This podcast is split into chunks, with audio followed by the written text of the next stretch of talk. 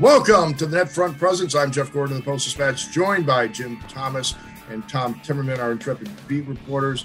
In the aftermath of a disappointing uh, postseason, after a disappointing regular season, after a disappointing bubble hockey, uh, we looked back on all of that quite a bit uh, last week with with JT. So we're going to mostly look forward in mm-hmm. this edition of Net Front. And uh, Jim, uh, interesting uh, to hear from Craig Berube, but then really interesting to hear from uh, Doug Armstrong about looking forward. A lot of belief in the group, but uh, but clearly, Jim, we're going to see some change as as always. Expansion draft is going to force at least one thing, and um, I would think at least a little bit of roster tinkering based on what we heard.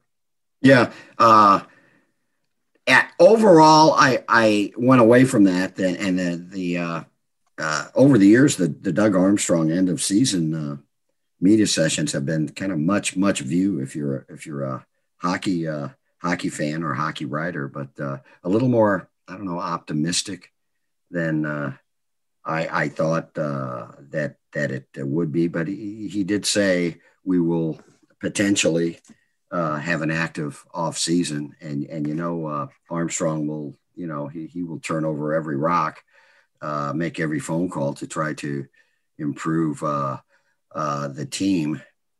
But uh, I, I think they need a reality check. Uh, you know, I he I guess almost predictably he said the the cup window is still open. I think uh, uh, you know some fans might uh, might debate that. Of course, uh, it's probably wouldn't be a very good message to send to the team to say, nah, we, we don't have a chance at the cup. That window is slammed shut.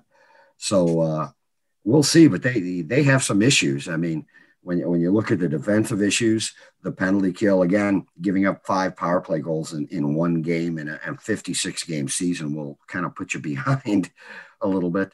But uh, it was the worst PK in terms of efficiency in, in 33 years. Uh, defensive scoring way down, depth scoring on the fourth line way down. So uh, they, they, they, they definitely have some issues and they have some free agents they, they, they have to take care of one way or the other you know, on the on the bright side, they'll get Vegas out of their division next year. Uh, that'll be uh, that that'll, that'll help. But yeah, it's it's weird when you look at the Blues Cup chances. So much it depends on fact you know Colorado is right there, and Colorado is ahead of them in Cup chances uh, right now. Colorado much better, much looks to be a much better team, and we'll see what as the Colorado organization progresses and they have to deal with cap issues, what it's going to be like. But the Blues are clearly, even at full strength, not as good as that team. And so, what do you got to do to make that happen? And it's, is it, I don't think it's enough to say, well, a healthy Tarasenko and you get a full season out of him. Um, you know, and Krug does his normal stuff because it, you can't count on any of that. Uh, and so it's going to be the, the tricky part is that um, I think even at full strength, this team wasn't going to be as good as some of the other teams in their division this season. Uh, and I don't know that they're going to be better next year, uh, barring uh, you know outside events. Now, I would say the one thing I'm pushing for, and it's not hard to imagine why after watching the team play. I think they really need to get um, a good, sturdy defenseman who can play on the PK, which is a huge problem, and uh, and and just add an element, the element, some of the element that uh, that's been missing because you know Krug's a different type of guy than Petro. We've talked about that, and and then you have obviously uh, Scandella tries to do what Jay Bouwmeester did, but Marco is not quite that player, and and you just uh, and Colton Parayko wasn't Colton Parayko, but even if he is, you still because those guys are different players, you still need that sturdier element. Even Colorado, as good as Colorado was, JT went out and got a sturdy defenseman to add to their blue line, more of a third pairing guy. Uh, this team, if you could focus on one thing, it would be, I think, to remix the D corps and, and, and to make it sturdier. Yeah, no doubt. I would, I would say uh, uh, uh, a, a a big physical, sturdy defenseman, and uh, I, I would say a, a power forward that is not shy about uh, going in front of the net. And maybe that power forward is Klim Kostin. I mean, we don't know, but yeah, I, I, I, I think we definitely uh, need something up front. Now they they improve. They look more like classic blues, the vintage blues down the stretch, but they still, uh, as as I pointed out in in the season in review article, they uh, they needed a shutout from Ville Husso to uh, avoid being the first team in 15 years, the first Blues team in 15 years, or uh, yeah, 14 years, excuse me, to give up three goals per game. I mean, that's just an astoundingly high figure, and I think it starts it starts with the uh, uh, defense. Yeah, the scoring dried up in the playoffs, but in the big picture, I, I don't think scoring is uh, is the problem. Uh, they they scored 2.98 goals per game this season in the Stanley Cup year. They scored 2.98 goals per season. It's the defense. It's the defense. It's the defense. Unless they want to change their personality, uh, but if uh, if they want to be the same kind of Blues team, defensive oriented, physical, grinding, tough, uh, they they got to do something about the defense. And it's not just uh, uh, net front or adding a sturdy defenseman. I mean, uh, Jordan Binnington has to be better, more consistently better. Yeah, he closed uh, well down the stretch, but he, he has been a hot mess in the in the uh, playoffs, and and you can't blame that all on on other people. So I they, they have got to look long and hard at the, at, at the defense in, in in every direction. Yeah, with uh with Binnington, I mean, you know, when you face 50 shots in one game, you can make spectacular saves and you can also let in goals that you shouldn't have let in. And I think we saw some of that in some of those games where he did spectacular things, but there would also be like a goal that eh, maybe that one you'd like to have back. I mean, the, with the number of kind of Jordan Binnington eye rolls, will look to the heavens and how did that happen um, uh, was there. So, uh, but I, Craig Berube was like, look, you don't you don't need to have big guys. You know, he was saying, you know, if you, you just have to do it a different way if you got you know if you don't have a big beefy guy in front of the goal. So I'm not sure that that's you know something you know while they will look at it that they're totally sold on doing uh, that they think that you know they can they can do it another way. And there is something to be said that with the salary cap that if they're going to work in work in Mikkola and Walman into the rotation, um, you know they may lose a defenseman in this in the expansion draft then maybe you know th- this could be the group because if otherwise they have to take one of those bodies and move them somewhere else and i'm not sure which of those bodies would be the one defensively that they would say you know we're, we're going to trade you yeah and looking up front a lot of issues there as well and you know looking at um, you know free agency one of the puzzlements uh, you know was Jaden Schwartz. Now he adds to your team defensive element. You know, it's uh, it's goaltending, it's defensive corps, it's also the forwards that have to play well defensively, whether it's back checking or whether it's sustaining pressure at the other end, so the team's not pestering your goalie, you're pestering theirs. Jane does all of that as far as the, the team's identity, uh, trying to uh, goal suppression. I mean, I think he's still that player, but he uh, once again had a complete fall off offensively. He just simply couldn't finish to save himself, and um, now he's a free agent. Uh, interesting, uh, JT. Um, I could see it going either way. I mean, uh, I would say bring him back, but at a dollar figure that allows you to make some other changes with your team. But you can't get caught like an Alexander Steen situation where you're paying a guy a lot of money to play um, a lesser role, and that's sort of Jaden seems to be almost on that cusp of of being that player. Could go either way.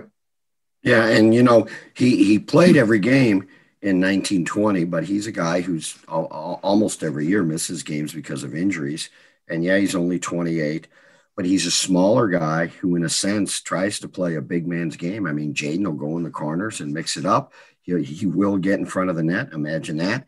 And uh, he's not a big guy. So maybe he's a guy that's going to, career wise, wear down earlier uh, just because of that. A, a small man playing a big man's game. But everything about him is a Craig Berube style player. Plus, he's he's one of their quicker, faster skaters. I, would like to see him shoot more. Uh, uh, he, he's another one of those blues, uh, not not to the extent of Robert Thomas, but still maybe uh, looks to pass more uh, than shoot. But uh, it is hard to. and and I I, I really enjoy watching Schwartz play and what he contributes to the team, but I it's kind of hard to justify mm-hmm bring him back at 5.35 million or even giving him a raise would would Jaden Schwartz uh, especially in the with the flat salary cap would would Schwartz be interested in playing for four million four and a half million five million and uh, uh, I thought it was interesting that uh, uh, Doug Armstrong said, "Yeah, we're we're interested in bringing back uh, Mike Hoffman." I think we said on a very early uh, net front, early in the hmm. season, that if they can't sign Schwartz, maybe they try to push that money over to Mike Hoffman, and you get that rare, uh, relatively rare score from distance. Myself, I don't think, uh, and again, it's not like Mike Hoffman's told me this, but I it just doesn't seem like maybe Hoffman would be that interested in coming back after everything that happened this season. If you resign Schwartz, it's got to be to a, a shorter term. He's not going to get one of those six-year extensions, I would think, because who knows what Jaden Schwartz is going to, you know, how, how much masking tape will be required by them to hold them together. Uh, so if you're looking at a four-year deal, a three-year deal on him, uh, you know, something shorter like that. And then, yeah, you know, what's the market for Jaden Schwartz, you know, outside the Blues? You know, he's, um, you know, he's not the kind of guy that is going to, you know, dazzle in another market where they where the fan base is going to say we've got Jaden Schwartz. That's not if you're a GM, that's not going to be your splashy signing. Uh, I would think in other you know in in other cities to you know for the fan base if you're trying to sell season tickets uh, to say, well, we they well we how we, we got better, we got Jaden Schwartz. Craig Berube though loves Jaden Schwartz. I mean, he said, you know, he's the engine that drives this team. Um, so that's one of those cases. He may mean more to the Blues. They may have more value for him than other teams do, which could be why he gets a better deal, a better offer from the Blues than he does somewhere else. But I, you know, earlier I would have thought he gets a slight raise. I don't know that or raise would be in the offing right now. No, and uh, certainly not. I mean, you just have uh, it. Just Doug's gotten himself in, in, in some jams in the past. Uh, uh Vladimir Sobotka was a, a, guy that they counted on, and, and he, he petered out. Patrik Berglund was a big part of the team's identity, but he and he petered out. They're lucky to be able to move away from those contracts. Jori Lehtera, same thing. So he's he's been he's been caught in, in some contracts in the past, and I think he's the cap cap kept going up, and there was also some morons willing to acquire some of these guys. Um, he was able to to uh, to manage his cap with the, the help of some former general managers uh, who are stupid enough to take these guys off his hands. But um, looking at the group now, um, getting back to Hoffman for a second, he Doug still seems somewhat interested in, in Mike, and but uh, but JT, uh, you know, and he does offer the scoring touch that would be uh, would be sorely missed if he if he moved on as we expect he will. But it just seemed like that was one case, and there may be others where the general manager and the coach were not on the same page. Yeah, and it's interesting that you mentioned that because Doug Armstrong did mention that uh, he has to, you know, in, in the next couple of weeks, talk to Craig Berube.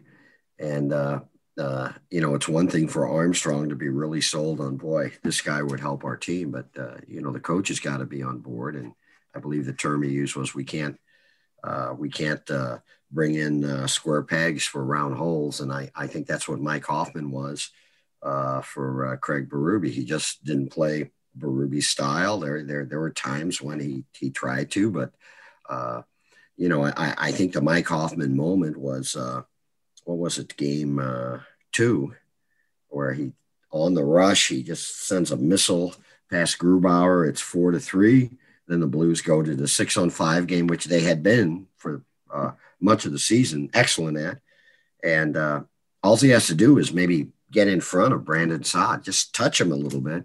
And uh, he can't get that empty net goal. And, and Berube was pretty upset about that in his comments after the game. Uh, Hoffman is he's he's not a he's not a physical player, and you know we're we're not saying you have to knock people over, but uh, uh, again, that's what you get. Now, if you're scoring 25 to 30 goals a game, I I, I think probably Armstrong's uh, view is that's uh you know you can forgive a lot of other sins and i, I what, what, did hoffman end up with 17 18 goals so he i guess he was on a, a 25 goal pace but uh uh, yeah, I, that, that might be a tough sell with uh, Berube, and it might be an even tougher sell with uh, Mike Hoffman. Yeah, you know, even after when the Blues at free agency uh, signed uh, Torey Krug, uh, Armstrong said, "Well, we, we we're not closing the door on Alex Pietrangelo. We'd still like to sign Alex Pietrangelo at a point in which it was mathematically impossible to do it." Um, I think that's the same thing on Hoffman. Is that yeah, you know, you'd love to sign him, but I don't see how it works just in a combination of things. Now, in a world in which if the Blues don't have Vladimir Tarasenko, he makes sense. then you could use a player like that. But uh, as long as Tarasenko is still with the Blues, I think having him and Hoffman there, there there's not enough, you know, not enough sniping to go around. Um, I think on that team, unless you are, unless Tarasenko is going to completely accept the rethinking of his game and become now a the, the net front guy uh, that they talk about uh, needing.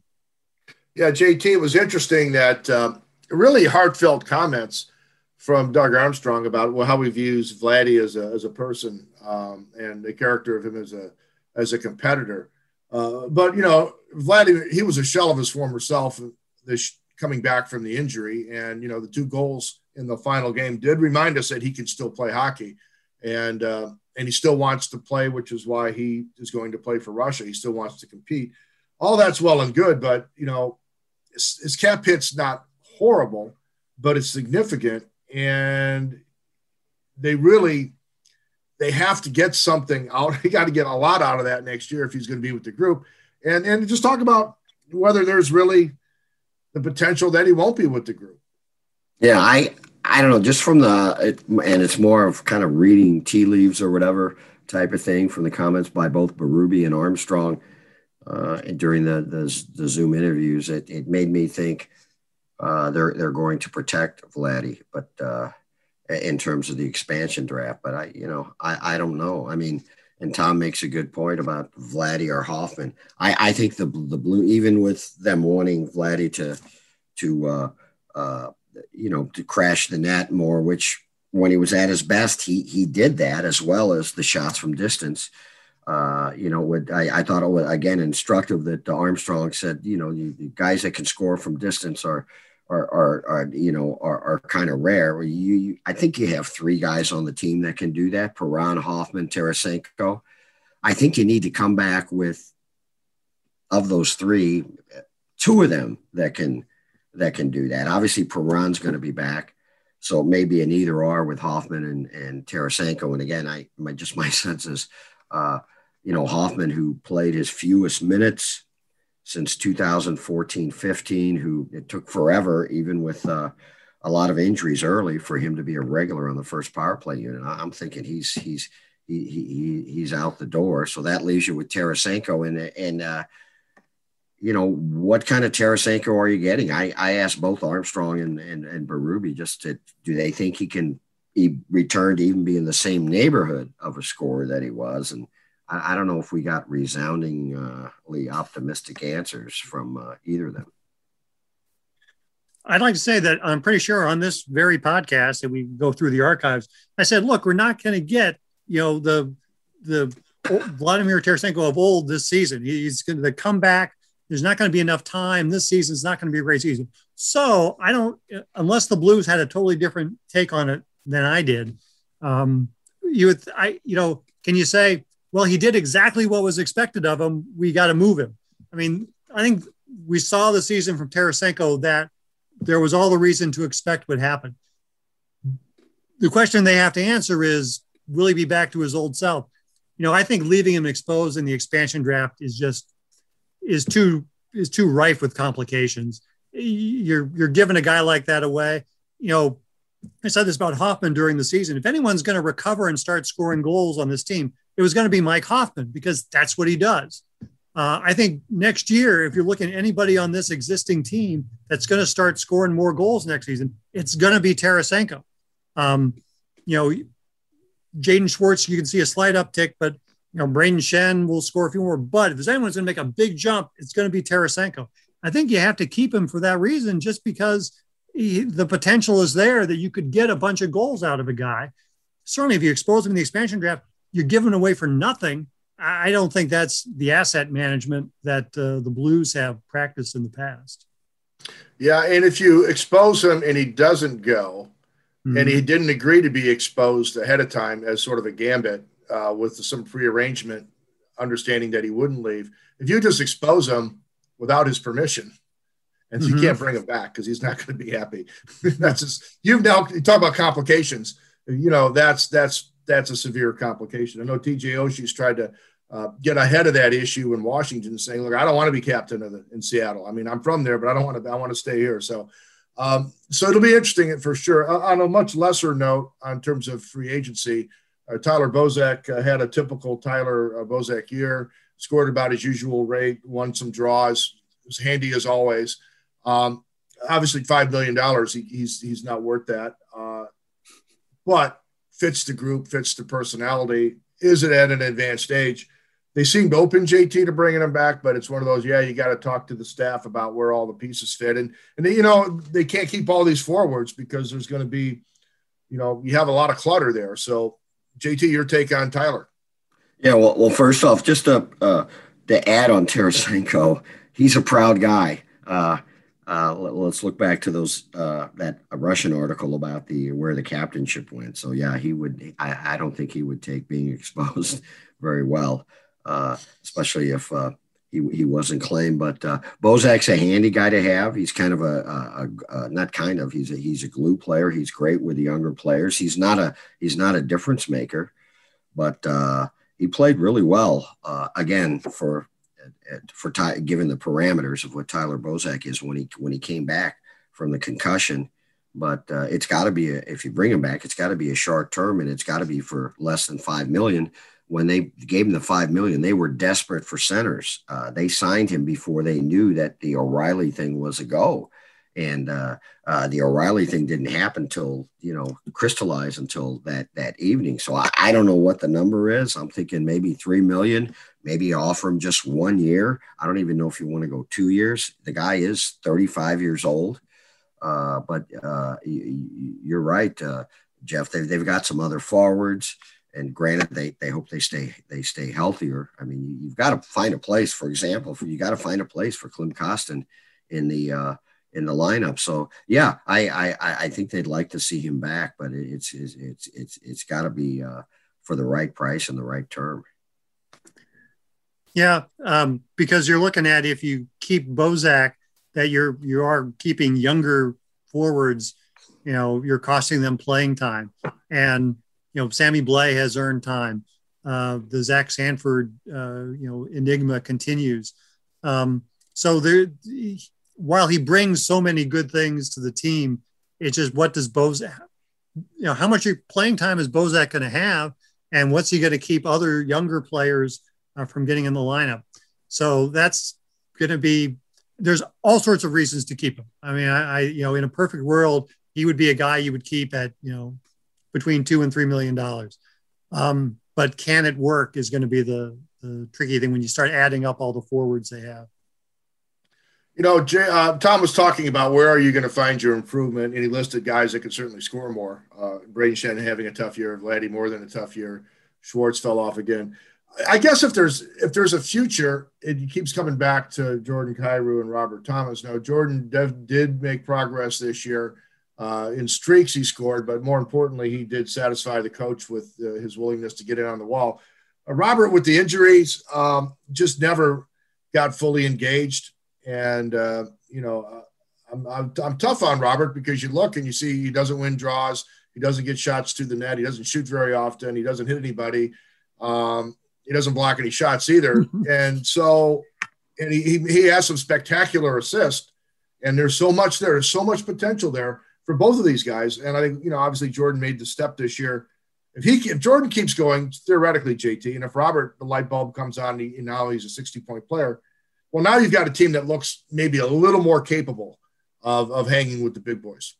Yeah, I thought besides his scoring, Kyrou did make. Uh, I I think he wants to play defense. He he wants to be tougher on pucks and better uh, puck control. And I I uh, obviously he still needs work there, maybe significant work, but but much better uh, than than than he was in the past years. I think past years you just breathe on him and you, you could get the you could get the puck uh, off of him. But a huge step forward for Kyrou being an everyday player. What he finished, uh, what was he among the top five in uh, in, in, scoring? Thomas is an enigma, and I uh, I haven't uh, yet read the. Uh, the treasured Jeff Gordon season-ending report card. I'm almost want to look at the no, it's not. he didn't do well. He didn't no. do well. My eyes convert, but he regressed. I mean, he clearly regressed, and it seemed like just when he got going, the uh, uh, he, he'd get hit with another uh, uh injury.